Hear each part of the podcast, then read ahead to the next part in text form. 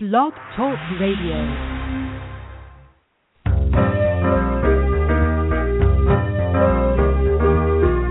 You're listening to Starseed Radio Academy, empowering Starseed to better serve the planet.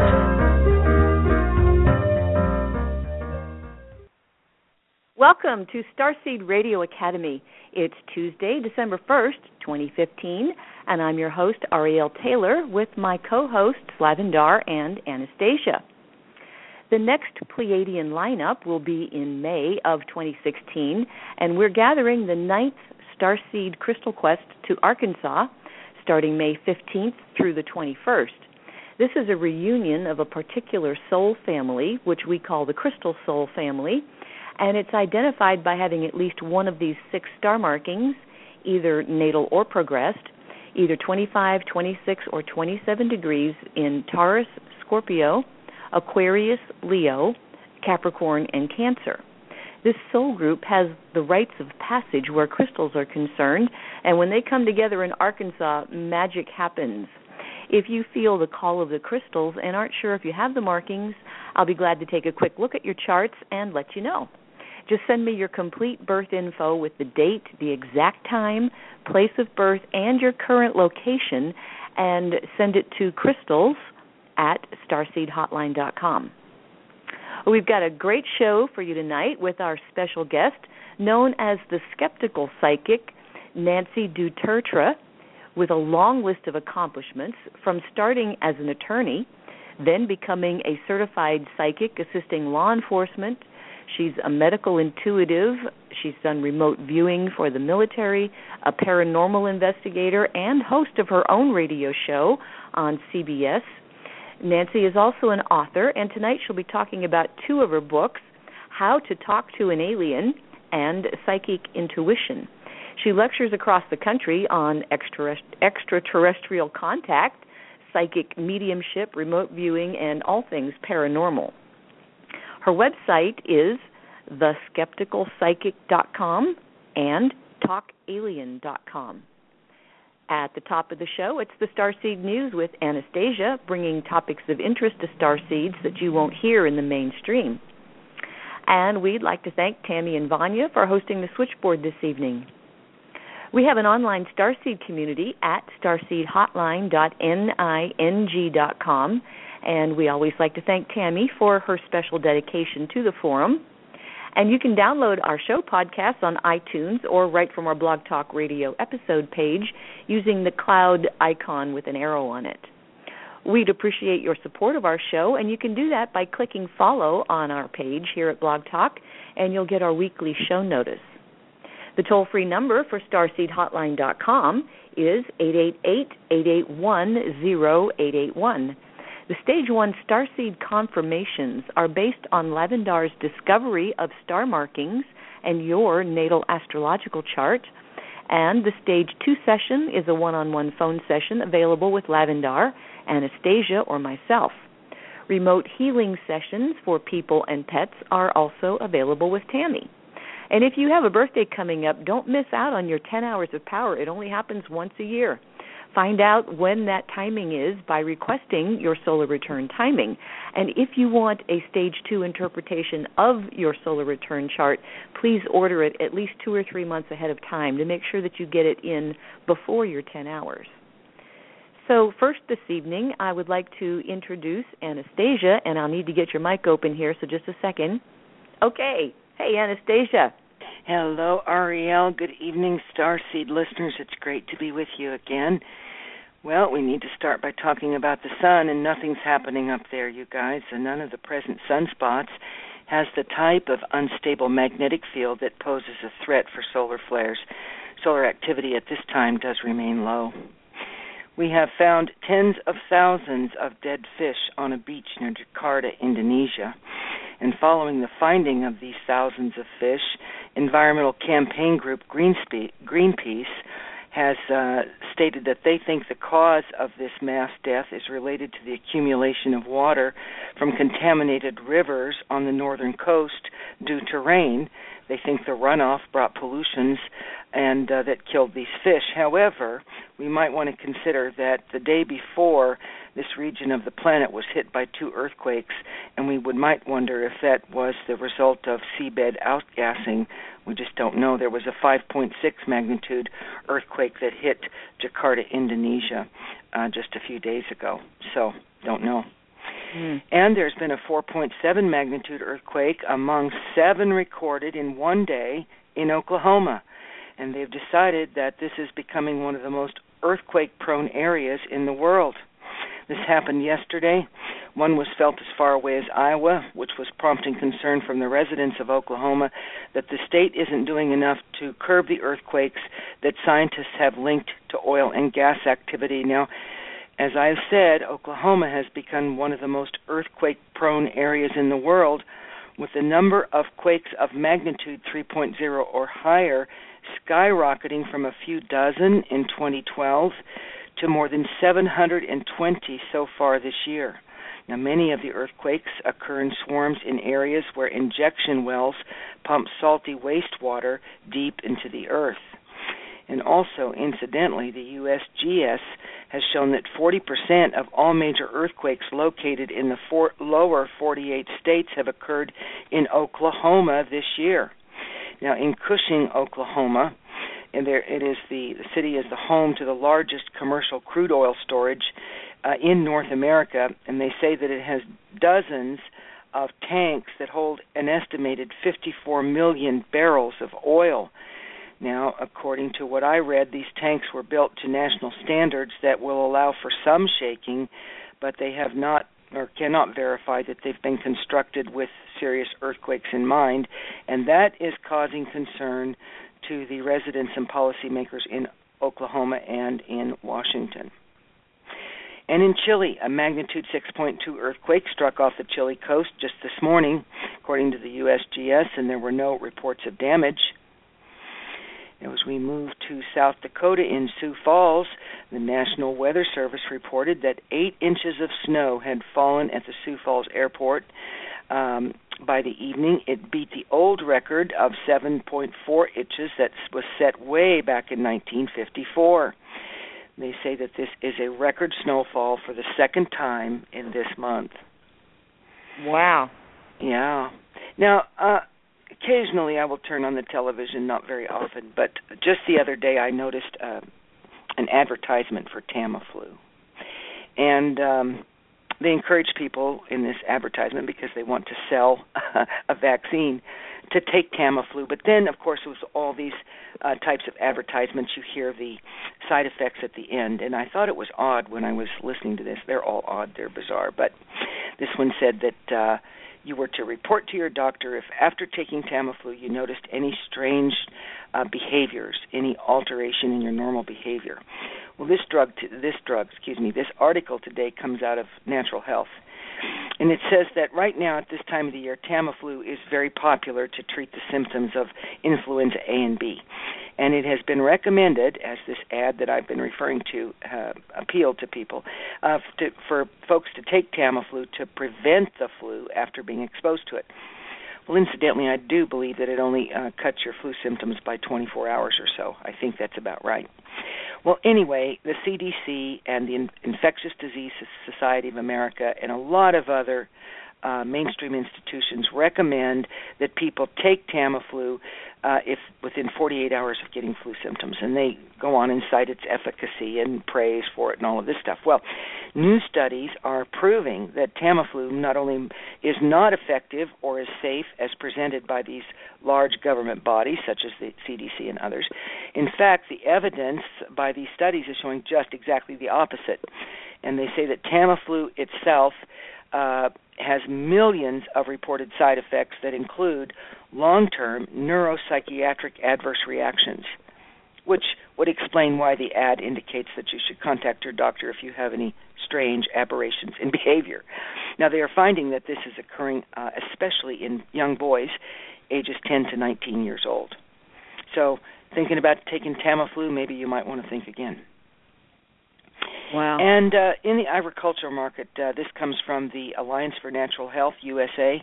Wonderful website. I encourage all of you to check that out and support that. They're doing a wonderful thing for all of us. But anyway, Monsanto has recently recently reached a deal a deal with John Deere and Company that could dramatically alter the US agricultural market and not for the better. Now, John Deere is the world's largest producer of agricultural machinery, and in cooperation with Monsanto Software, it will begin to send continuous information back to Monsanto via, via the farm machinery that John Deere sells to farmers. And by doing this, Monsanto will know which farmers have planted which crops and where. The problem with this is that access to this information that's going to be embedded in farming equipment all across the country will give Monsanto unprecedented insight into the market yields of any harvest before anyone else. And this information could allow Monsanto to manipulate and uh, dominate the commodities market.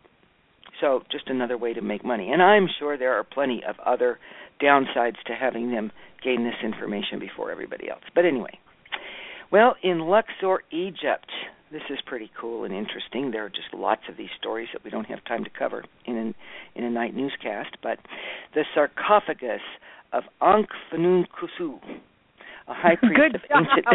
I'm trying. I'm trying. a high priest of ancient Egyptian god Amun Ra, has been unearthed in the west bank of Luxor. Now, this sarcophagus dates back to the 22nd dynasty, which is about 943 BC, and it was found in the tomb of Amenhotep I, who served during the reign of Pharaoh Amenhotep III. They say that this sarcophagus is made of wood and covered with a layer of plaster. It also contains a number of hieroglyphic inscriptions with scenes of the deceased making offerings to several ancient Egyptian gods.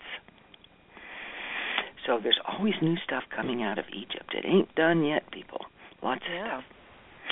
And in New Madrid, Missouri, uh, near Marston and Lilbourn, Missouri, there have been two, uh, excuse me, 12 small earthquakes in two hours. Residents in southeast Missouri felt the ground shake when two earth, 12 earthquakes rattled uh, within hours of each other just last Wednesday. This is a little bit old, but it's happened since our last week's uh, broadcast. They say that uh, people who heard it reported that it made a sound like a clash of thunder and shaking. Now, Missouri has a history of shaky territory. You all probably know about the violent series of earth- earthquakes uh, that has ever been recorded in the United States occurred along the New Madrid Fault uh, between 1811 and 1812. And uh, people that live in that region are always concerned and kind of keeping an ear to the ground. So there's a little bit of activity going on there. 12 small earthquakes in two hours is is enough to get attention. Yeah. And in Glacier uh, Glacier Peak in Washington, they also have had four earthquakes in under 4 hours. Now I'm I'm just seeing a lot of this as I scour the news. Rapid amounts of earthquakes in succession within a short period of time. This seems to be the norm anymore. This used to be very rare, and now it's happening a lot and uh, near Glacier Park uh, Peak, excuse me, in Washington, they did have that happen. Uh, the first two and the largest quakes registered 3.1 and 3.5. Now, um, the uh, Glacier Peak area hasn't been active uh, for many thousands of years, but nevertheless, something is stirring under the earth there at this time. And in Peru and the Peru Brazil border, four earthquakes occurred last week, late last week, magnitude 6.5, 5.1, 4.6, and 5. But what makes this significant is that these quakes are coming two days after two 7.6 magnitude earthquakes that hit in the same region of the Peruvian border. So, lots of activity. Um, there is a growing concern over trees that could cure many diseases, and these trees house an incredible amount of wildlife on the planet. Um, that these trees could become extinct in our lifetime, and in fact, this fact, uh, this probability, has been highlighted in a new study, which was published by the journal Science Advances, that reveals that between 36 and 57 percent of Amazonian trees they say that's as many as almost 9,000 species, are likely to be threatened with extinction. Now, a team was made up of 158 researchers from 21 countries who carried out this study, but interestingly enough, out of all of that, stating that almost 9,000 trees are threatened, they claim that the Amazonian parks, reserves, and indigenous territories can protect most of the threatened species if they are properly managed. Well, I thought about that, and it seemed like double talk to me because we have to ask, what does that mean? Does that mean then it's okay to devastate the Amazon? Mm, sometimes findings from these studies reveal brutal truth, but then, you know, the so-called uh, cover up the fact that the growth economies that have de- devastated the planet um, rather smooth that over and sweeten that up so that they don't step on corporate toes in the pursuit of money. So anyway, the Amazon is in trouble. Whether we um, want to try to save a few trees through some parks and reserve, reserves, that's a wonderful idea. But we might just think about leaving the Amazon alone. That would be nice. Yeah. Uh, many people across central Kentucky heard or felt what was they thought was an explosion on Thanksgiving evening around nine o'clock in the evening and uh, some people are believing that this is uh, probably a meteor or a number of meteors that broke the speed of sound and created a sonic boom because many people that witnessed this saw what looked like a shooting star or streak of light in the sky which probably backs up the meteor as a likely source of that sound. And in Norway fishermen have noticed a strange looking purple slime now, at first, there were large clots of this slimy stuff in their fjords. Uh, now it is collected in a belt that is 219 yards wide, and nobody knows what it is. It's freaking them out.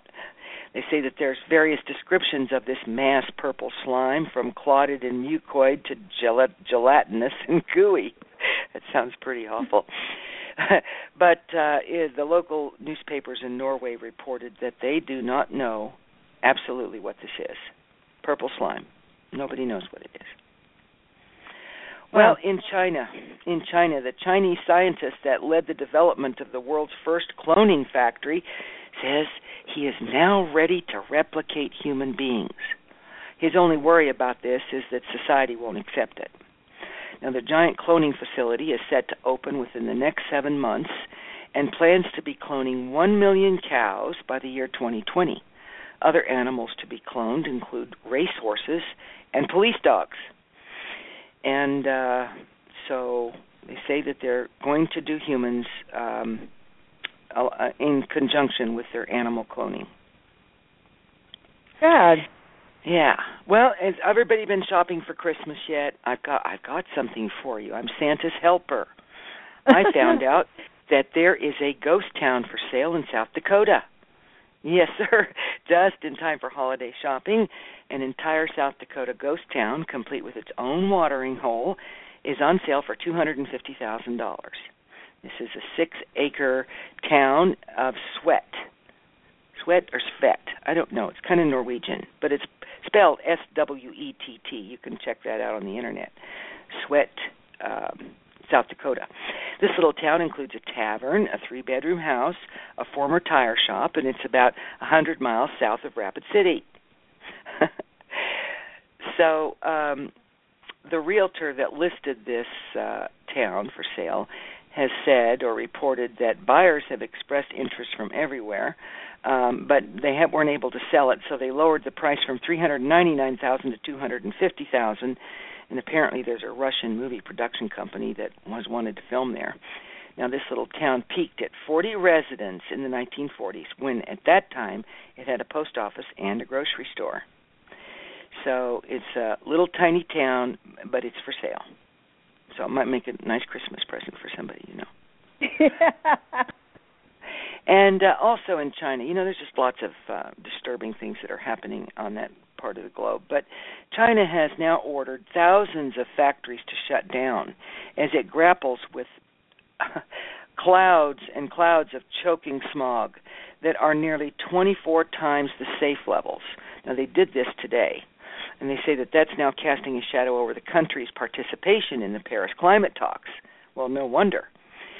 Um, over Be- over Beijing, there is a gray haze that is full of microscopic particles that amount to 598 micrograms per cubic meter. Now, they got this reading from the U.S. Embassy. But what what's really awful about this is that this 598 micrograms dwarfs the maximum recommended by the World Health Organization, which says that nobody should breathe over 25 mic- micrograms per cubic meter. So there we are, 24 times the safe levels.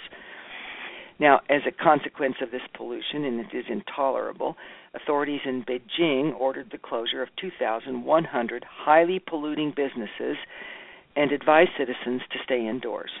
Airlines have canceled over 30 flights from Beijing and Shanghai. Now, China is estimated to have released between 9 and 10 billion tons of carbon dioxide in 2013, nearly twice as much as the United States and around two and a half times the European Union. And social media users in China were sort of making fun at the promise of a cleanup. Uh, many people uh, apparently posted a picture of a Beijing newspaper f- front page from the year 1999.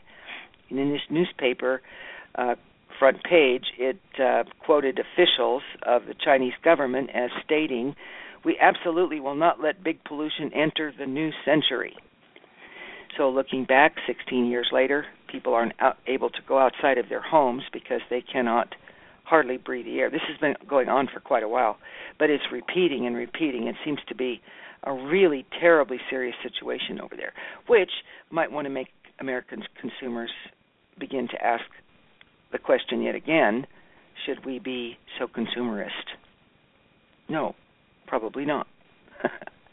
I'm, as all of our starseed know. But, uh, you know, the only solution to problems like this is a change in the way we're living. Isn't that right, mm-hmm. Ariel? Right.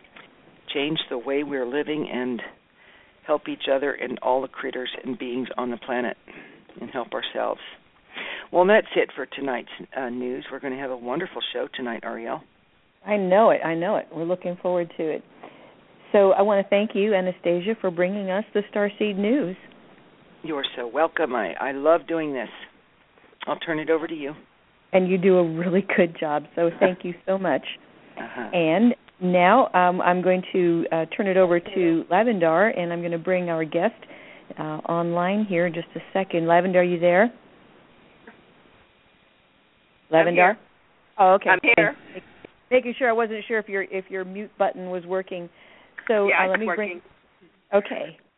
Hello, Nancy. Welcome to the show. And Thank you very much. You are quite welcome. Is your last name pronounced? Did I do it correctly? Dutertra. It, that was perfect. Oh, everybody amazing. pronounces it differently, so it doesn't really matter. And I tell them if they get really confused, just think of two turtles.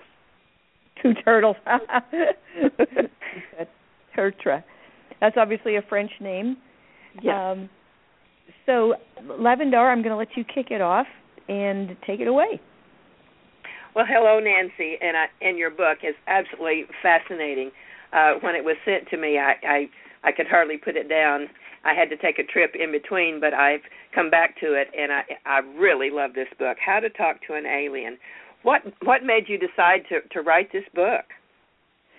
You know, and first of all, thank you very much. I really appreciate that. Um, I, you know, I, I got asked that question uh, at some point, you know, after I had written it, and uh, I wasn't able to answer the question. so I don't know why I wrote it. Honestly, I think it's I think it's on time. I think it's just it's a timely subject that I think everybody would be interested in because we have so much information that's happening now on the on the on the world wide web and with technologies the way it is i mean we have a lot of information about alien contact that we didn't have 20 years ago so i well, think you're we do we very do very absolutely kind. and so i you know I, about I, um anything that you want to kick it off with about how you um have been able to uh, talk to aliens or have people that you know that talk to aliens just give us some kind of little story about some of your experiences. Well, I, I do think that it is strangely very timely. Um, when I wrote it, I was sort of shocked that nobody had thought about doing it. And the way that I have compared this is, you know, we've had the um, in ufology, we've had the field of exopolitics around for, you know, at least a few decades now. So people are thinking and talking about um, how we ought to be dealing on some global or at least national political level with um, visitors, or I, as I call them, aliens. And I hope I'm not offending you or your listeners. I just use that because it's easy and it's a shorthand for me. It's sort of alien, whatever it is. It's it's not human, so it's alien to human. Oh, um, we used it too. That's fine. Okay, and uh, the the comparison that I've made is, you know, if you look at all of the the craziness that's going on in Washington right now, you have politics with no communication. So how do you think you're going to have exopolitics without exolinguistics, or you know, which is communication? Can't um, I, I, from from the research that I've done, the people I know, and all that kind of thing. It seems to me that most of the communication is being done to us as humans, and it's not very often that we get a chance to communicate back or that we think of it or that we think that we know how to do it. So i i think it's really important because otherwise you're kind of stuck with this um you know you, you you've got a monologue going on. And there are a lot of things that i think that we need to know and we ought to know we ought to know how to ask the questions properly so that's why I think language is important, and that's why I've sort of structured this field that uh, I'm calling exolinguistics.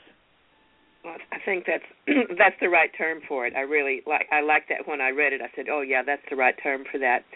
Has there been any, any official attempts to to communicate with extraterrestrials? Ah, well, I, I should ask you that. yeah, well, but I'm interviewing you. well, yeah, I, I guess old habits die hard.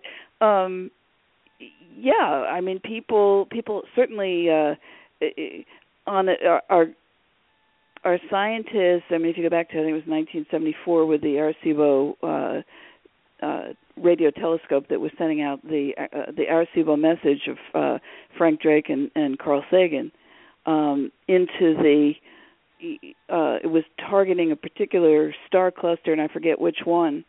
Um, but basically, the information that was sent out was on a binary code and created sort of this uh, binary image with information about seven or eight different sets of information that basically, you know, said uh, this is we're humans. This is sort of what we what we look like. This is uh, you know the average human. This is our DNA. This is our composition. These are the basic elements on Earth. Uh, this is what our satellite looks like. Uh, this is where we're located in the star system. And uh, the intent was to send it out there as a message and to hopefully it would reach there in 25,000 years. And then hopefully if anybody was there and felt like answering they get back to us in another 25,000 years. Which I mean that's very nice but that just uh, none of that makes any sense to me. They sent out also I mean before that they they sent out the the uh, they're called the gold plates I think uh where also they sent out information on kind of like uh you know the old phonographs and I think there were instructions in the I think it was on the Voyager so it's now uh out of our galaxy. So that's kind of cool if anybody gets it and and intercepts it and happens to pick it up and figure out that you have to play this thing like a phonograph and then you'll get all kinds of uh you know sounds and images of earth and different languages and uh, you know, a nice message from I forget which president, maybe it was Reagan. Um, so yeah, we've got these formal attempts to reach out. We also have uh, very much less documented um, attempts to decode information that's apparently reaching Earth, but uh, the the NSA uh, recently released some some previously classified documents showing how one of their top cryptographers um, was using um, sort of complex mathematical formulas to decode I don't know what because they don't say uh, coming from outer space, and basically he was able to figure out that there are certain words that they're using. Um, you know, they put it into sort of tables and categories, and then there there are certain words that they're using for our rare earth elements. So they seem to be interested in our elements and our uh you know our rare earth elements so you know and you hear the various stories about uh different aliens being uh involved in or interested in uh mining our planet for whatever reasons so that kind of makes some kind of sense. Yeah it does. Yeah i agree. Yeah so we've had these various um you know their their attempts but in in my humble opinion and it uh it really is humble uh i i just don't think that they're going at it the right way. You're right they're not. Because So- most most advanced civilizations that I've been tracking for some time have their way of communicating with us when we're ready. And and uh I think there's it's happening in different stages and has been for some time on the planet. I'm finding recently a lot of people that are doing this universal light language. Have you run into that where people are just sitting and writing different hieroglyphics and calling it universal light language? uh yes i have run into that Yeah. in in different forms but yeah. And in fact that's how uh and i talk about this in uh my book how to talk to an alien. I i talk about how uh john dee who was the um astrologer and and very renowned mathematician to queen elizabeth first of england um he encountered while he was praying in his chapel he encountered uh what he thought was an alien floating up to the second story who handed him this um quartz crystal. And i think it was some point after that that he began working uh with a medium and but also tracing in a light language. He, the way he described it is that it was um the, the language the the sort of alphabet i guess or the symbols would appear in a backwards order because they were too powerful to be presented in a forwards pattern and they would appear as sort of like a, a very pale yellow light and he would just trace around them Wow. and that's how he developed what came to be known as you know it's one of the most famous of the so-called angelic languages or Enochian languages Wow. So, do, pardon me. so, do um, uh, the aliens communicate with vocalized sounds or t- telepathy, or do they do both? Well, the the everybody talks about them communicating telepathically, and I get that, and of course that makes sense. And um when I was thinking about that, I was thinking, well, okay, so why why would that be a preferred m- mode of communication? And I was thinking, well, okay, so maybe they don't they're anatomically they're not like us, and so they're they don't they're not producing um vocalized sounds. That's You know, true. that's- They don't. Most of them don't. That's true. Yeah. Another possibility is that you know oh, certainly uh, telepathy uh, moves faster, it travels faster, travels longer distances. So, in some sense, it just may be a more efficient or a more uh, evolved method of communication, Yeah. or it could be used for what I sort of uh, and I was referring to as sort of like one mind species or Right. uh, or races where they act sort of as a collective in which case you need to be uh almost that fast you have to be intercommunicating Right.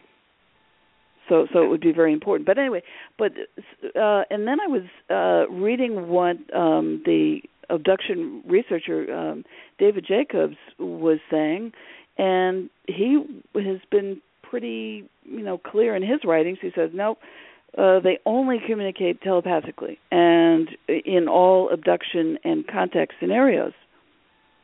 And he, so he said even if it's alien to alien, alien to human, or human to human, during that scenario, it's always telepathic. And then they drop the humans back on Earth, and then, you know the the the humans since they're not they're they they're not telepathic they have to go back to vocalized speech again and i um disagree with that for a bunch of reasons one of which is that as a purely you know i'm just a trained psychic. I trained into it.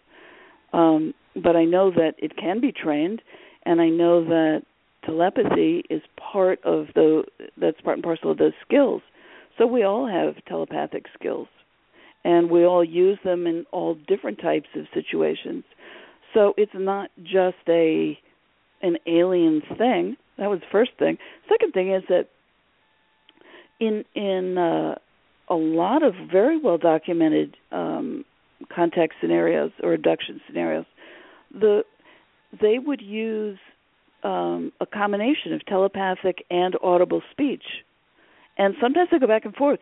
I mean, there's a case of um, uh, the uh, policeman Herbert Schirmer. I think it was in 1967 in Nebraska, and he was uh, he he spotted a uh, there was a, a landed craft, and he remembered, I guess, maybe later during different uh, hypnotic sessions, but he actually, know, this accounted for some of his missing time. He was brought aboard by whoever the the alien guide was, who kept calling him Watchman.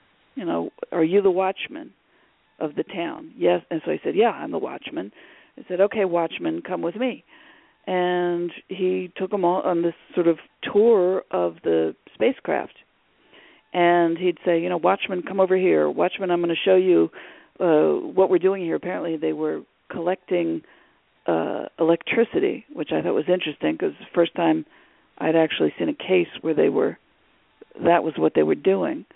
Um, but every once in a while, the um, the alien guide would start communicating with him telepathically, and Schirmer couldn't understand. He just didn't get it so the alien would then revert back to the audible speech in English so that he could understand. And I think what a lot of people don't get when they think about telepathic communication is that there you know, you have to ask yourself, well, how'd you know that? Um, you can have a complete uh, like a, a, a juxtaposition or or a superposition, uh, uh, one brain to another of the entire information or communication. That's one way. You can have it visually. You can sort of see it. Uh, you can hear it in your language, or you can hear it in alien language. And in Schirmer's case, apparently, I think what was happening was that this alien was communicating in his alien language and it just wasn't it wasn't coming across you know? So so he had to keep going back to his simple english and obviously his english wasn't that good because the word as i and i point this out in my book the word watchman is a really archaic word. I mean we don't we maybe say a policeman or a security guard or a you know we'd use something else but that's a that word dates back to the 15th century. Yeah. We don't we don't really, you know, that that was for guarding the castle. Yeah. okay. Well, how many languages do you think they speak? Well, that's a that's a good question. Um I I think uh in order to answer that, you have to know first how many how many species or races are we dealing with and I have seen I don't think anybody knows the answer to that. I've I've read that you know estimates ranging from 4 to 57 to 82 to 160 and even 300 and something. Um and there, I'm sure there are more than that. There has to be. Um and I'm sure it depends on um you know, it's like earth. We've got just about 7,000 different languages, 7 billion people um, and we've got dialects and things, you know, off of those languages. So I don't know, um, but I assume that there are uh, many, many languages. I've been told by certain contactees who, you know, they believe that they are the only ones in the world to be contacted, and that they are only being spoken to in a particular language, and that is the only language. And I just don't buy that. I, I've heard from too many people and seen too much, you know, too many different styles of writing, for example, and uh, heard too many different styles of of uh, speech. I think there there are lots. Yeah. So, so do you think they speak with an accent? Well, that was a really cool thing that I discovered.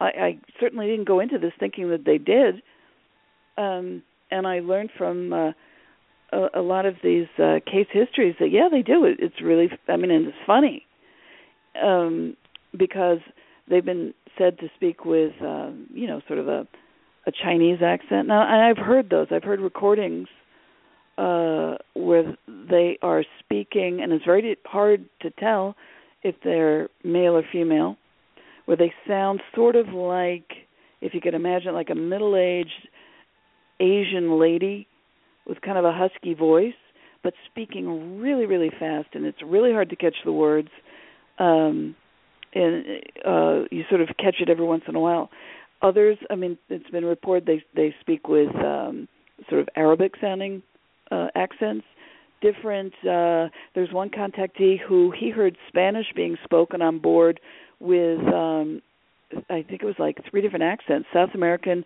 Portuguese, and Italian accents. Um, one uh, uh, reported case they they spoke with uh, the the accent allegedly of the, their planet, which was something like Garnzivore. Another uh, and and what I point out, and I think this is really important for people to start to think about, is that if you hear an accent, or if you if you hear no accent, either way, that's a lot of information um, for us about those aliens, and it tells us things like eh, uh, how much time they have. Uh, been here on Earth, whether or not they've been interacting a lot or a little with the human race, where they may have learned the the language, um, how long they've been learning it. I mean, it just gives us tons of information. And I, I give an example also of um, in the there was a very famous uh, case that was going on for close to 40 years in Italy called the W56 Friendship Case, and there was um, apparently, well, it, there was an entire town that was in communication with this collective of uh, all different races of aliens who apparently lived in a 200 mile long base beneath the Adriatic Sea on the eastern coast of Italy. And eventually, over the 40 years or so that they were communicating with the humans, they were also communicating with some of the top politicians, scientists, engineers, not only in Italy but all over Europe. So they were speaking not only Italian but French and German and English and Spanish. Um, but there was one of them who uh, I guess he hadn't spent really much time with humans, and he had learned all of his Italian from listening to old clips, radio clips of listening to Mussolini speak. so he had this, you know, what I imagine there was a kind of a strange little accent, a little bit like this, you know. I used to, you know, with this, you know, funny like uh speech type inflections that uh Mussolini was doing. But but so that's a clue. That's a big clue. Yeah. And same thing same thing goes with if they're speaking with no accent. Well, what does that tell you? That tells you they've probably uh, been interacting and living uh, for quite a while in whatever that locality is, so that they can speak very well. In that in that um, the the Italian case, apparently a lot of them, the ones who spoke better and were interacting more with humans, they had uh, a much better ability to understand jokes, and they could make puns and you know understand metaphors and that kind of thing and that's tough to do when you're speaking another language yeah i noticed in the book um you know, we really um, uh, star seeds um, have been, you know, looking at the Pleiadian lineup every year. You know, especially November 17th, 18th, and 19th, when a lot of Pleiadian ships come to the planet.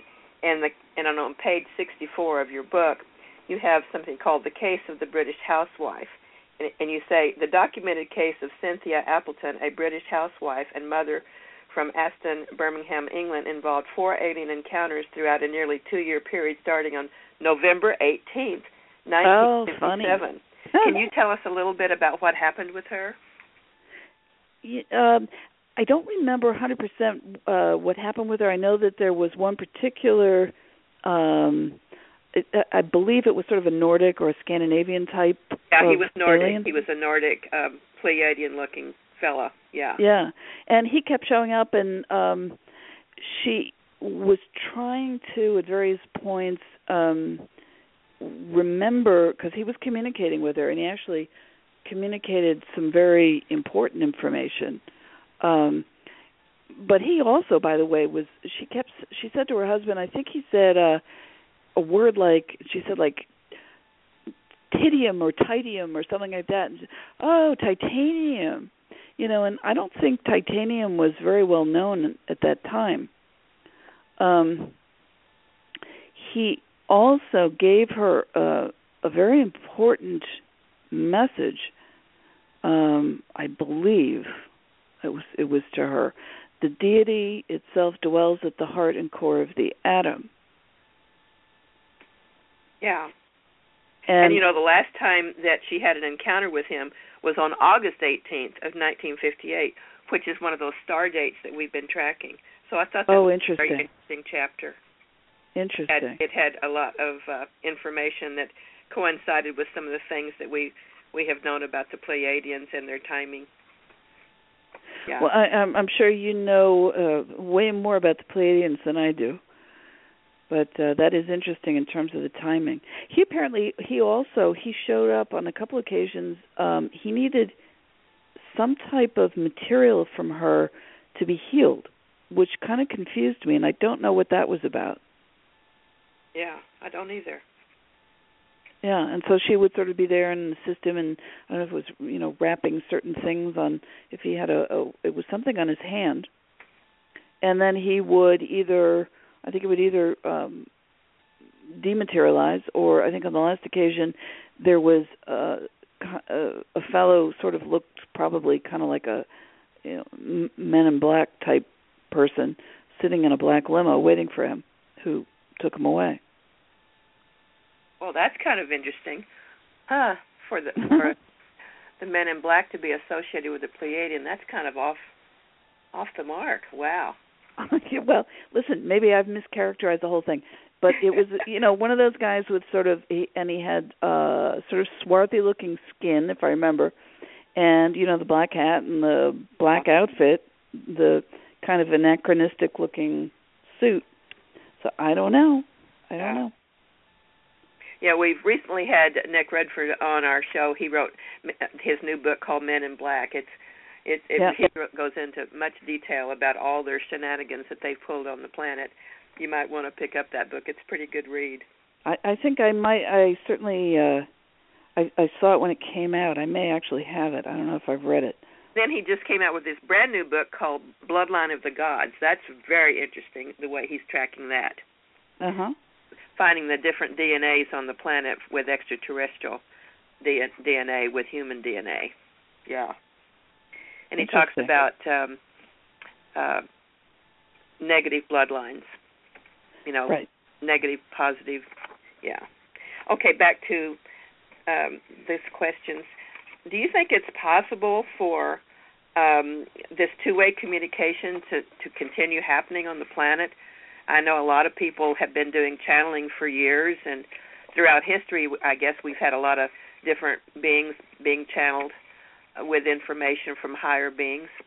And um, do you see in the future that we're going to be having disclosure where things like that we're talking about now is going to be like old hat eventually? I hope so. Yeah, me too. Um, you, you know, I think a lot of people and and I know many people who do channeling and that kind of work, and who have published books, and um, you know, they're they're they're out there doing their thing, getting there, creating that dialogue.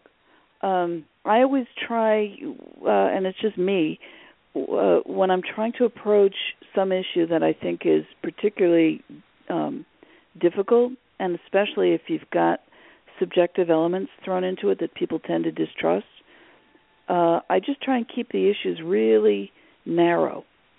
So, for example, in uh, my book Psychic Intuition, everything you ever wanted to ask but were afraid to know, the I, I say straight out, you know, all I'm doing here is I'm explaining psychic ability in terms of neuroscience, psychology, and linguistics.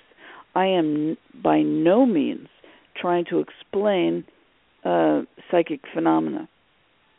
Psychic phenomena and how that interacts with us and where it comes from and what it is, that's huge. And I'm not even going to go there. I'm just going to take this nice, tiny little area.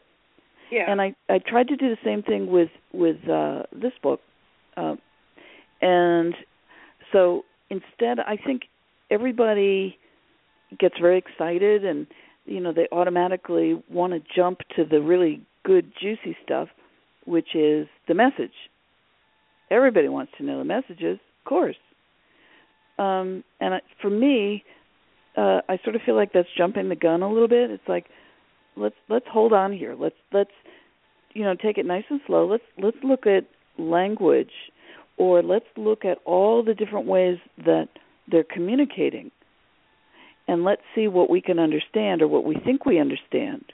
Well, an And example of that's the crop circles, right? Exactly. Yeah, it's it's it's uh crop circles, it's it's um dreams, it's uh manipulation of electronic machinery, um you know uh even even uh responses from spacecraft, even just light, you know, using lights. I mean, there are a million different, or, or even different types of body language. There are a million different ways, and that's I'm just going with the, you know, those are the more physical aspects of things. Um, there are a million different ways that that they, I believe, they are communicating, and I think I think we need to to walk slowly and and try to understand language and co- communication first before we try to figure out well what's the message? And Yeah. obviously a lot of people are you know skipping along and saying no i want to go straight for that message and they're doing it. I um and that's great you know and eventually i hope that uh we're all doing that and i i think that we will be i i think that's down the road and i think it's already happening in the fact that uh i mean the next the, the the generations coming up are so incredibly uh non-focused on language. They really don't care about it too much. And I mean, I have I have a couple of kids, and I I have a son in high school, and a daughter just got a, out of college not too long ago, and they really they're not that interested in reading. They really don't care about language. It's not really their thing. They're way more visual and more holistic in their thinking. So I, Yeah. I, eventually we're getting there. Yeah, yeah, that's right. Um, are there actual artifacts with written alien language on them? Do you have some examples of that? Yeah, the the one I, that everybody thinks of is the Roswell I beam that had the um uh that it was brought back by Jesse Marcel when he showed his son um when he was the, his son was um, 11 years old and it was a piece of the crash site debris it had the what were recalled by um Jesse Marcel Jr. as being sort of uh hieroglyphics on it um and obviously the that got taken off by the or taken back by the military and uh I don't think that anyone's going to be seeing that anytime soon. So to get your hands on actual artifacts with um uh alien or clearly alien uh uh writing or symbols on them is kind of tough to come by. I do um, show a picture of one of them in my book, uh, which was a it was a letter that was uh, dropped out of a spacecraft as it was taking off, and uh, it was retrieved by the man who his uh, his name was um, John Reeves, who was living in Florida at the time. He'd had various contact with the the alien on board, I guess, but the the letter came floating down. It was not on paper. It was some type of material that apparently was not from Earth, and it was covered with what um, is called a dot and line style of writing. It it sort of looks like a little bit like chicken scratch with little dots and things. Uh, but it does look like it's got sentences. It looks like, you know, paragraphs even on it. Um, he, John Reeves, uh, showed this, you know, publicly to the media. He then gave it to the military. The military never gave it back. Eventually, they gave him a copy, I think. Um, so again, you know, we're kind of at a loss. So what I try to explain is that there are really three major categories of how we can acquire alien writing so that we can compare it like a Rosetta Stone, which is how we discovered the meaning of Egyptian hieroglyphics. Um, and you can you can get the if you're lucky enough get the actual artifacts, which, as I said, uh, is not too common. You can uh, next best category would be recollections of witnesses of um, contactees or abductees. A lot of times they'll see the symbols or glyphs or whatever they are uh, on the interior or the exterior of the craft or on objects, and they'll remember them, especially under hypnosis. They're they're pretty good with that. And the last category, which I'm suggesting that people ought to take seriously, you know, bring it back into the fold, is anything that we normally kind of say, well, you know, that's not reliable, would be things like um, psychic channeling, automatic writing, uh, dreams, things like that. And and what I show is that once you start to cross compare those, all of a sudden you start to see, wow, you know, in that channeled thing versus that memory thing versus that actual artifact thing, oh my goodness, they've got the same symbols. And once you start to do that, then you start to have a uh, this base to start um, understanding, hopefully, uh, some of the the alien writing. I know that when in this book you said, "Did Moses engage in alien writing?" and then you went ahead to talk about the Book of Mormon. So, would you uh, expand on that a little bit? yeah, I um, and, and I was surprised to find this actually that um, I mean Moses when he came down with the, his Ten Commandments, the tablets, and uh, apparently he, he came back and he saw everybody was busy uh, worshiping a false idol, and he got incredibly pissed off. And so he smashed the tablets which kind of amazed me. You know if you if you're you know revering something that you're saying has been delivered by god oh my goodness then why are you smashing it but i guess he had a temper anyway he then uh according to the bible uh he says don't worry about it i'm going to go basically replace them uh which he says he does by basically following or it was given to him by the finger of God. And I thought, oh, isn't that interesting? That sounds an awful lot like John Dee's tracing the angelic writing. And it made me wonder if Moses maybe wasn't engaging in that type of um uh automatic well, I guess it's a form of automatic writing or light it's a form of light language uh, but it's it's tracing something that's being given to you in a sort of a telepathic way, but which you can experience perceptually, you know, through your eyes or through your senses. Um, so I thought, well, that's kind of uh, to me that would sort of make sense. And then with the the Mormon religion, you have um, Joseph Smith, who was this young teenage kid in upstate New York, and he the the angel Moroni apparently appears to him and says, you know, go dig up these these gold plates, and he he digs them up, and he they have some kind of strange writing on them, and then he's instructed by the angel to copy them. Uh, so he copies them, and then it, he translates them into English. Well, there's a I show a little fragment of the his original copying of the the alien language or the angelic language, and in in the Mormon, the Book of Mormon, which he wrote, it ref, or he translated, I should say, it refers to that writing as Reformed Egyptian,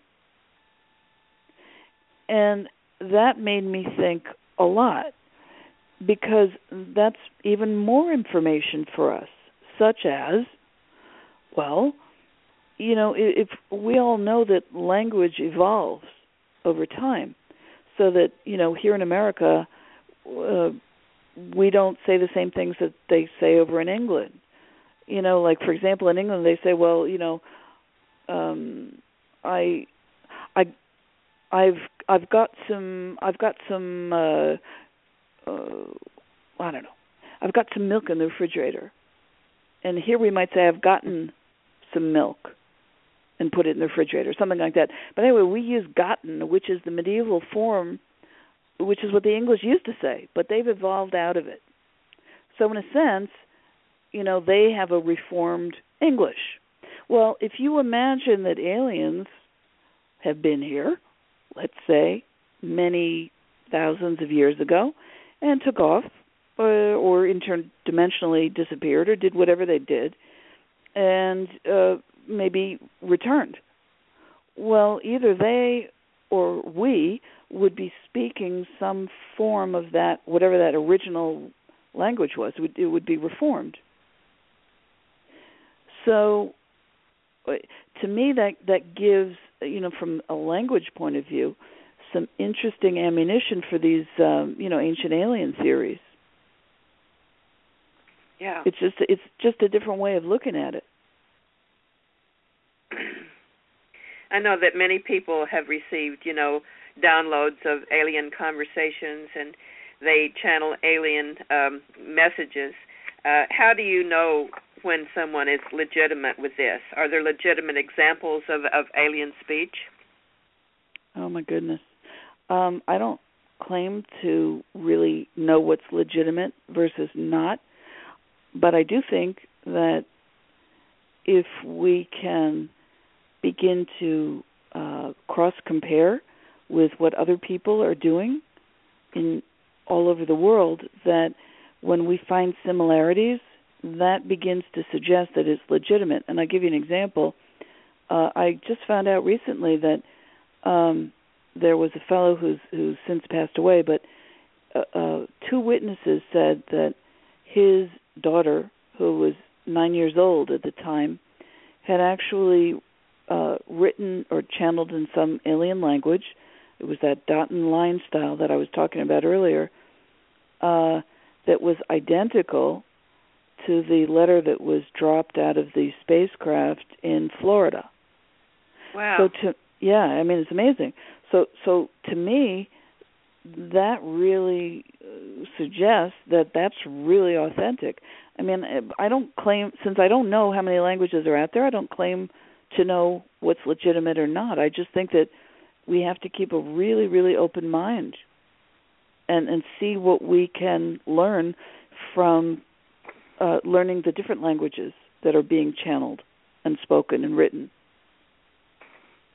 So, how long did it take you to to write this book? uh, I I normally that's funny you ask that. I I for every this is my fifth book. For virtually every other book, I it takes me or it took me roughly ten years. This book took me two months. Oh wow! Yeah. on the fast track. Yeah. yeah uh, yes, on the fast track. Yeah. Yeah. So, um, at this time, I'm looking at the clock. I'm at this time. I'd like to um, have Ariel join us. She has the switchboard, and uh, we have listeners that from all over the world that may want to uh, just ask you questions, or if you're open to uh, talking to them. Oh, absolutely. Sure. Okay, Oh, it's been it's been my pleasure talking with you, and I love your book, and I'm encouraging all of our Starseed listeners to get this book, How to Talk to an Alien. You will absolutely enjoy it so much. So Thank you, thank you, Lavender. Nancy, and back to you, Ariel. Okay. Well, um, at this time, if you have a question for Nancy and you're already on the switchboard, then all you need to do is press 1 so we know you want to come on the air. And if you're not already on the switchboard and you're listening on the computer, then you need to dial 917 889 8292 and then press 1 after you're in uh, so that we know you want to come on the air. So while we are waiting for um, people to do that, um, I wanted to ask you, Nancy, if if you have had any um, what we call high strangeness in your life that is, you know, ET connected, things that you maybe couldn't explain or dreams, experiences. Have you experienced any kind of ET contact? Oh, sure. Yeah, sure. I I mean, I've gotten the uh the well, uh, I had a sighting of a what I learned later was a a mothership uh only just uh it was in 2011. Uh and to me that was so extraordinary and I witnessed that with my daughter. Uh it made me realize after that that I actually had seen craft before, certainly not like that uh and uh, and I've seen many since then not quite like that but I have uh see, I've had them uh respond by flashing uh huge explosions of of light in the sky. Um I had a dream which yeah, I'm I'm a lucid dreamer and I had this it felt like a lucid dream which sort of made me think about helping uh anybody who was really traumatized by uh abduction scenarios in particular. Um i dreamt that uh i was in my little hybrid car about 5 blocks from my house. I was waiting for a friend and a neighbor of mine to get in the car and she didn't and instead uh it was sort of a reptilian-ish looking uh alien hops into my car. And I'm shocked. And uh he looks at me. I look at him. And he has a very very strong powerful uh gaze with his eyes. And I in a split second in my dream I'm thinking well this is not good. Uh I don't want to get abducted. And whatever this is it's it's it, so maybe I should jump out of you know open the car door and just run but I realized in the same split second uh there wasn't time because he had managed to uh lock onto my brain waves and I could feel it. It was very powerful. It was like a clamp down like uh like you could almost feel the the pressure uh of the the the lock in of the brainwaves. And I thought to my my next thought was well that's it. You know i'm i'm kind of done for here. And then i thought well wait a second i'm i'm a trained psychic. I've spent a long time learning all kinds of psychic skills and this is a psychic issue and why can't i solve this? So i gathered what felt to me kind of like a ball of plasma. It was just a, a very high energy uh mass uh I don't I don't know how else to explain it and I I shot it back at him through our mutually locked brain waves. And that broke the connection and my dream ended. Now, I don't know whether that was uh you know any type of a true contact or not. But I'm not discounting it. It certainly felt different from a lot of other dreams. Um I've had many other dreams where well, for example, being taken aboard a craft, meeting all different species. Uh having actually very nice I don't know if you call them conversations, dialogues, communications, whatever they were. Um I've received electronic phone calls from what I believe are aliens. They've been heard by my daughter and her friends and my friends, you know, in separate phone calls. So yeah, I think there are a lot of different ways. Um, when when you um, you talk about electronic, you mean the phone rings and there's a what does it sound like? Um, normally I'm in the middle of a conversation with my daughter, just having a regular phone call, and it whatever it is, it will uh, break into the conversation. We both hear it, but we can't hear each other speak, and it sounds usually like a male voice, like a very deep, uh, sound distorted, heavily distorted uh, voice, a, a little bit on the creepy side. Uh, once it, it said my daughter's name. Um, sometimes it makes just these absolutely extraordinary uh, noises that um, I have a real. I'm, I'm usually really good with words, and I have a very very hard time even beginning to describe these sounds. Um, and as it, it, it broke into a conversation that I was having once uh, with uh, this. She's a psychologist, and I was giving her a reading, and I had finished doing my reading and I didn't know anything about her except for one story. And in this one story that she had told me, she had been driving and suddenly strangely this face appeared on her windshield and she was sort of blown away by it and she pulls over and stops the car and doesn't well many years later she goes and sees some uh, uh the the shamans in South America and goes there and sees that one of them looks just like that face and and says, you know, where have you been? I've been waiting for you. And I was about to ask her, did you ever consider that maybe, possibly, it, it was an alien? And she and I, obviously, I mean, we'd never talked about aliens, and that's not something I normally did at that point. And as the words were about to come out of my mouth, the most incredible. Uh, it, it was the same thing. The the we couldn't hear each other. This sort of voice came in in the middle of it, and then there sounds like things clanking, like uh, I described it like if you could imagine the groaning, clanking noises of of like a giant uh canal lock opening or closing where uh, where you sort of hear the echoing and the, the the metallic noise and then there'd be these sort of celestial sounding chimes and bells and things I can't possibly explain. Wow. It's amazing. And um it might and and then usually after these phone calls we can't uh if we try to call each other back the phone will just ring. You can't get through to the other person for about 5 or 10 minutes.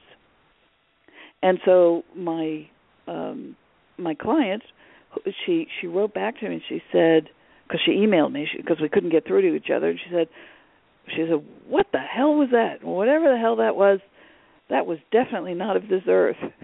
so yeah, so it was uh, you know, it wasn't just me having a strange reaction. It, it was really bizarre.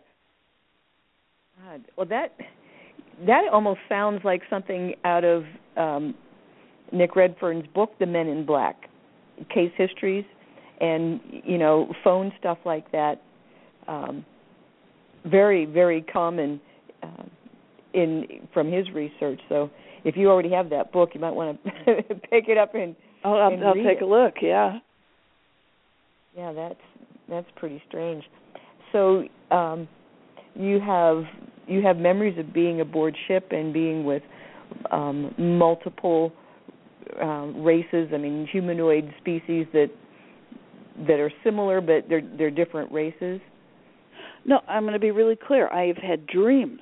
I have uh, zero memories. I have no missing time. I have none of the traditional, you know, earmarks of any type of contact. You know, as far as I know, um, I I have weird things happen with time, um, but but I don't have missing time. Um, okay. Okay. Well, you know, um, Lavender on on previous shows has talked about what she calls screen dreams. Uh-huh. Um, it's not. It, it doesn't originate with you. It's more like a like a hologram, a holographic movie that it's it it is perceived as a dream because it happens while you're sleeping. But yeah, I mean, I've had I've had dreams also being aboard ship in a classroom and we were studying something and there was all different kinds of people and beings and uh, but I remember looking out the window thinking, "Oh, we're really high up here, aren't we?" Um, yeah. um, but I mean, it's a very that's a very typical. I mean, I hear that from starseeds all the time, uh, dreaming of going to school in well, it's in yeah. outer space. I have had I had a conversation uh with a friend of mine who she's a contactee who um she goes through uh and I didn't know this at the time it was just intensive instruction I, on a very high level and I I forget what it was and I, I we were talking about the fact neither one of us was sleeping and it was just dragging on and on and on and uh I said yeah I'm it's like I am all I'm doing is working every night I'm just working and working and working. I'm completely exhausted when I wake up. And Mhm. she said, "Oh, yeah, uh huh. It's like you're uh you're in training. You're in school." I said, "Yeah." Uh, Yeah. and and learning different types of for me I was learning different types of uh uh skills Right, right. Well, they. I mean, I've heard this also from uh, a lot of people that um, all night long they're busy, they're working, they're doing things, and they wake up tired because Yeah. it's, it seems like they're not sleeping. And I just Yeah. I hear that hear that all the time. And we've had um, a few guests and also um, some information from from Lavender's vault that you have to tell them i need a break. I need some time off you know? Um so if you come across clients that are that are you know not able to sleep at night because they're just so busy and working you know you can just tell them i need a break. And they Yeah. have to i mean they have to comply because uh, you know unless you're dealing with um the the not so nice uh, of which there are not too many um yeah you you've got you've got complete um say so well, if they're working um, you too hard. Yes. Okay time out here. I need a break. I need some i need some real sleep. Just leave me alone for a while. You know come back next week or whatever you know but you can do that. So yeah as and as a telepath um i mean you've got you've gone through all kinds of training and developed your psychic ability. I mean to the point where you've worked with law enforcement and you know remote viewing and all the all the things that you've done in this in this field. So when you um do you ever try to initiate the contact and the conversation telepathically with uh, an off-world being. Oh sure. Sure So how do you go about how do you, I, do you I, have, I I think I'm you know I I come from this um this background uh, where I mean nobody in my family is psychic. And uh I know that well both of my uncles had UFO sightings but that was never really discussed. Um so excuse me. When I'm thinking of ways to communicate or how to do it I think I'm just I'm probably pretty concrete about it I'm not as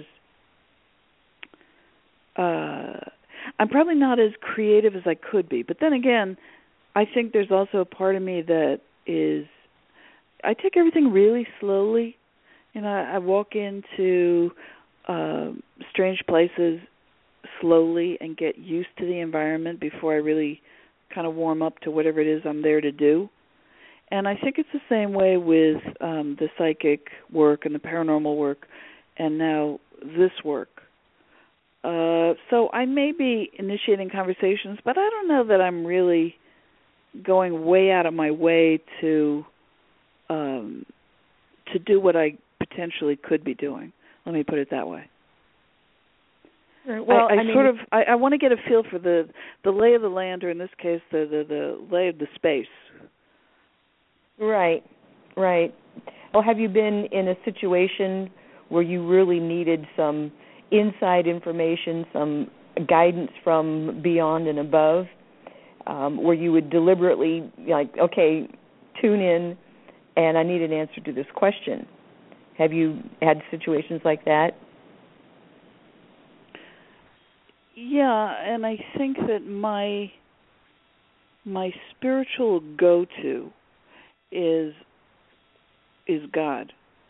And um you know, any um spiritual whether you want to call them angels or uh spiritual entities and beings that are associated with with my higher good and I tend to go that direction before I when I'm seeking answers because I feel comfortable that I know uh, more about who who I'm dealing with, I guess, than seeking answers from you know, and and let me give you an example. Um when I was in college I had two good friends. Their mother was known as pretty much the top channeler of aliens in the world. Um, she's since passed away. Um, and so I used to hear all of these just to me they were totally bizarre stories that I I didn't know what to do with them but one of them which I just confirmed very recently with with my friends I said is that true what what the story that that I heard way back in college and they said yeah. Anyway their their mother was regularly channeling particular alien entities.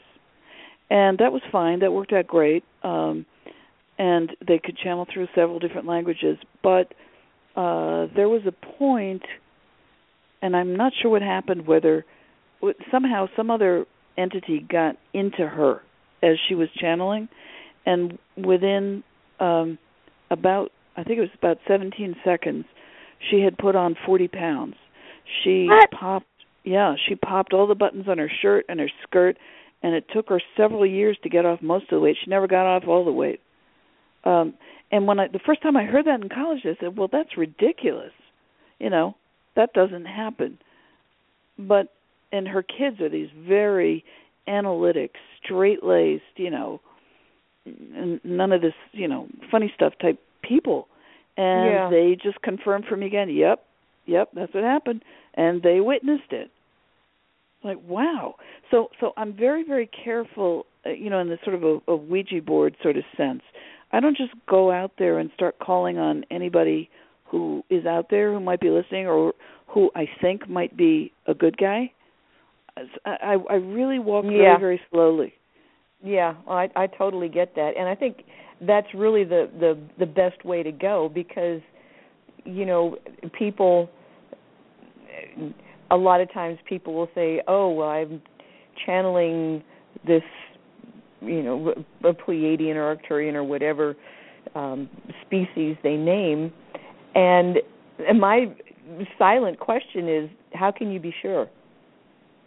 Yeah where you know exactly. you have to have discernment to know because there are there is so much advanced technology that you know any any fifth dimensional being could could show up as as Santa Claus, you know, or anything that they wanted to appear as, and and some people would just well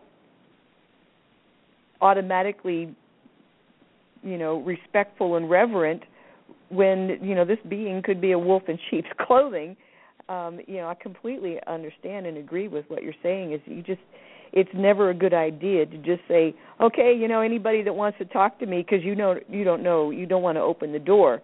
Like you said, it's almost like a Ouija board. You don't want to open the door on on uh, indiscriminately, you know. Um, yeah. But I thought because, I thought perhaps because some people have a regular you know, uh, like like you were talking about a, a an energy that is has been coming around and has been you know kind of vetted out. Uh, but outside of those situations, yeah, I, w- I wouldn't just yeah. say. no, I'm I'm I'm Yeah. I don't have a regular energy like that that I could say, oh yeah, that's uh you know that's so and so. Um, I I know many people who do. I I just don't. Yeah. Well, again, you have to know what you're dealing with. I mean, some people channel and they don't even know if the beings are fourth dimensional or fifth dimensional or anything. They just they just go with it.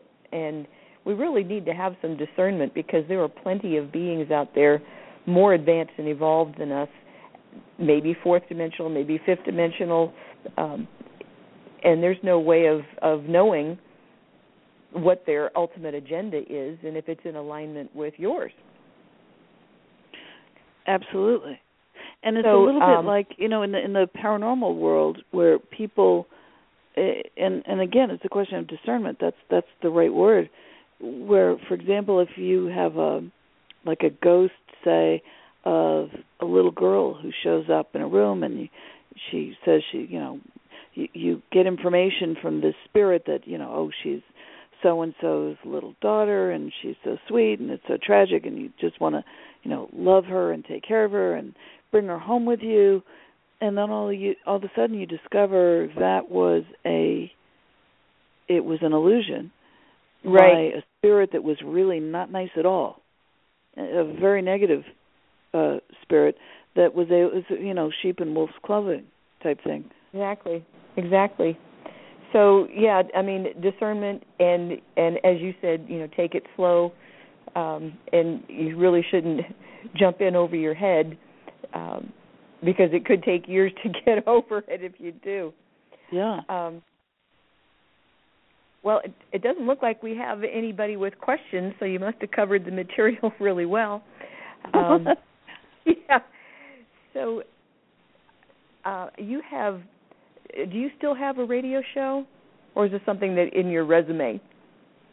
No, that was uh I had a CBS radio show called Hot Leads Cold Cases and uh that was on for about 4 years and uh eventually got canceled by CBS on about a day's notice Huh. and um but I it was wonderful. I mean that was sort of um uh my first introduction into speaking with people in the UFO field and I got to speak with uh, a lot of the the top people in the field as you know I'm sure you do. Um as well as you know I I got to speak with uh uh astrobiologists, astrophysicists, neuroscientists, law enforcement um and a whole I mean and of course you know psychic detectives and spiritual mediums and intuitives and alternative healthcare people. So I sort of did the full spectrum of you know wherever I saw something that fascinated me in terms of um, how we deal with intuition. Uh, that's that's sort of where I went, and I was I was always trying to get both sides of the coin because Uh-huh. my goal in in the work that I'm doing is um, I'm really trying to build a, a dialogue between believers and and skeptics. Well, I'm, I'm trying to build a there bridge. has, there has been um, several several groups, as you said. We we've come in contact with a lot of people through the through the radio show and guests and friends of the guests. And there was um, about five years ago uh, a campaign in Denver to establish um, an exopolitical committee because, and it's exactly what you're saying. Um, we have to know how to communicate, and we have to have diplomatic relations in a formal way. So that was a campaign that went on, and and uh, it almost got passed, but it's there will be eventually some uh, cabinet or some committee that that takes you know establishing this dialogue of and I love that term that you have exolinguistics. You know um you have to communicate before you can negotiate or you know any kind of commerce or anything like that. We have to know how to communicate. So you're saying that um, de- developing your intuition and telepathic skills, which is something that everyone has and can develop, is the best way to communicate with the extraterrestrials. Is that that's what you're saying, right? Well, and and I didn't realize that at the time. I, I came at this whole thing kind of backwards because I came at it from the point of view of understanding the psychic skills and then the I became a paranormal investigator understanding paranormal stuff and then and I I didn't think that any of the fields or uh, of psychic paranormal ufology I didn't think they were connected. And so it's been this really strange kind of bootstrap where I have realized, oh yeah, um, everything that I learned already was absolutely related to this, and is key in terms of understanding this. I think there are a lot of people who get into the UFO field. You know, it, it's um, maybe up until recently, but still kind of male dominated. Um, and by a mindset which is much more, you know, science, technology, engineering, uh, that kind of thing. In the yeah. same way that in the paranormal field, it's it's dominated a lot by uh, law enforcement, and it's I would say it's more uh, mixed gender, male and female, and then the psychic field tends to be dominated by women, you know, and, and more healing arts and that kind of thing. So so to get into the take all of that knowledge and to put it into the ufology field where I think a lot of men are kind of unfamiliar with that. I think that's really what it's been needing. Um, in order to, yeah. for for them to, in other words, you, you kind of have to come full circle with all these different skills, and you have to use them together. Right. I don't think it's just you know one group or another that's going to be um, you know leading the pack. It, it really takes everybody. And well, by the I, way, I one of one of the things that I really hope that uh, your listeners will be willing to do in in the research that I'm doing on exolinguistics uh, and trying to put together this Rosetta Stone, I'm really um, hoping to reach as many people as possible to see if they would be willing to share with me recordings of alien speech or samples of alien writing so that I can put together this kind of database to cross compare them.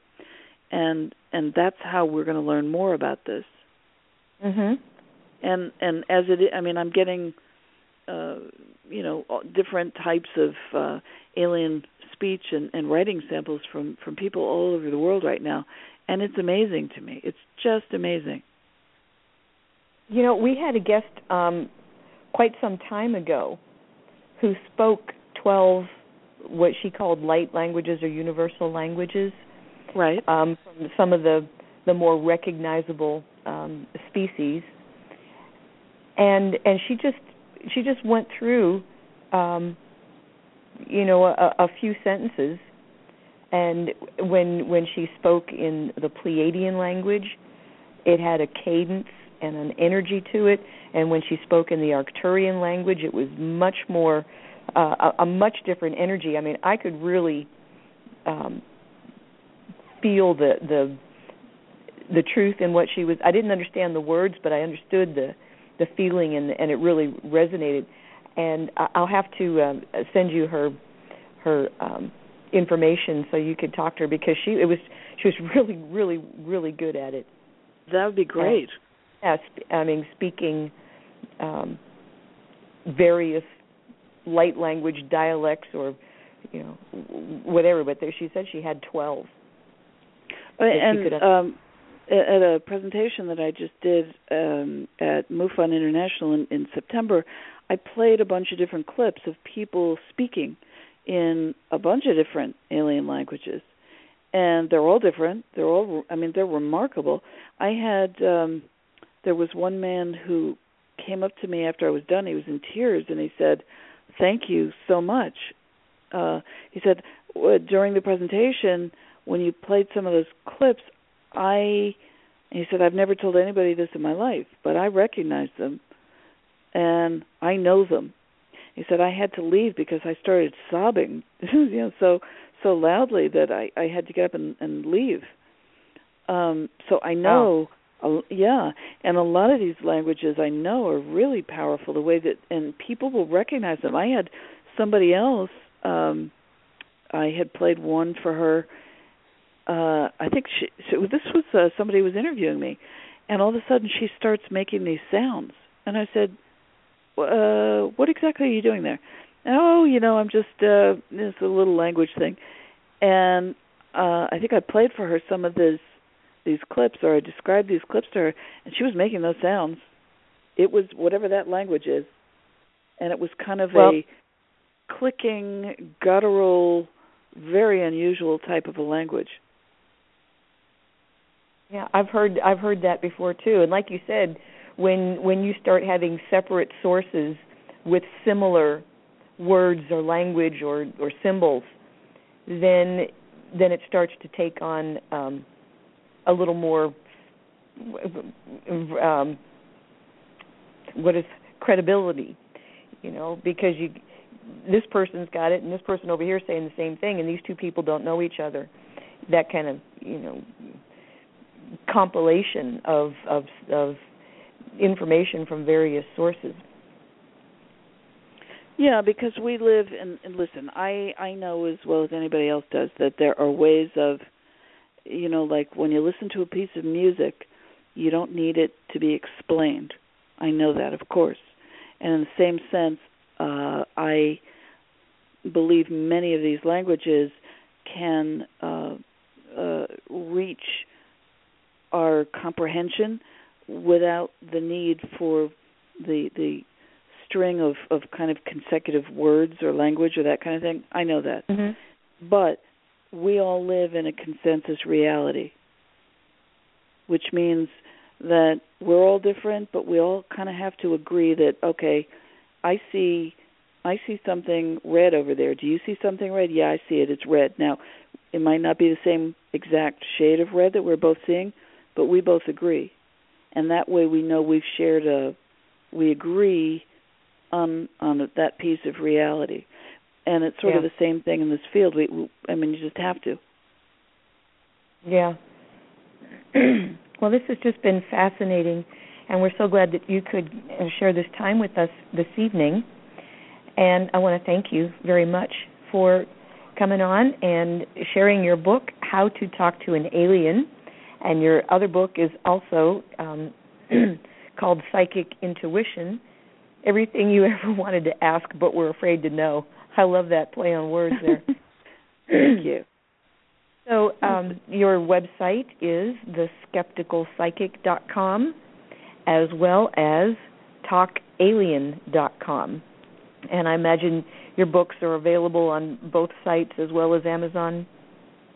Yeah, Amazon, Barnes and Noble, um, you know, bookstores. But yeah, they're they're easy enough to find.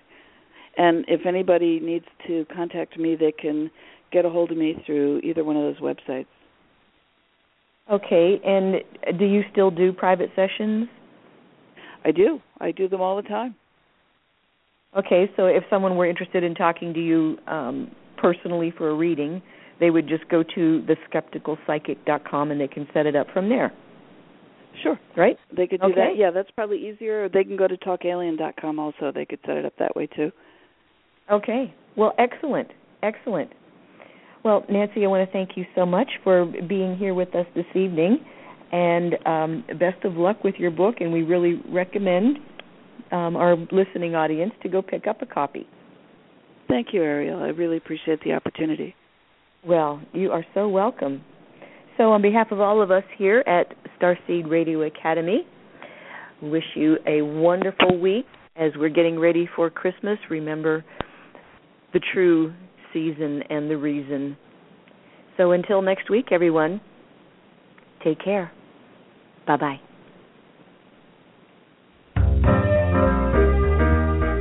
You've been listening to Starseed Radio Academy.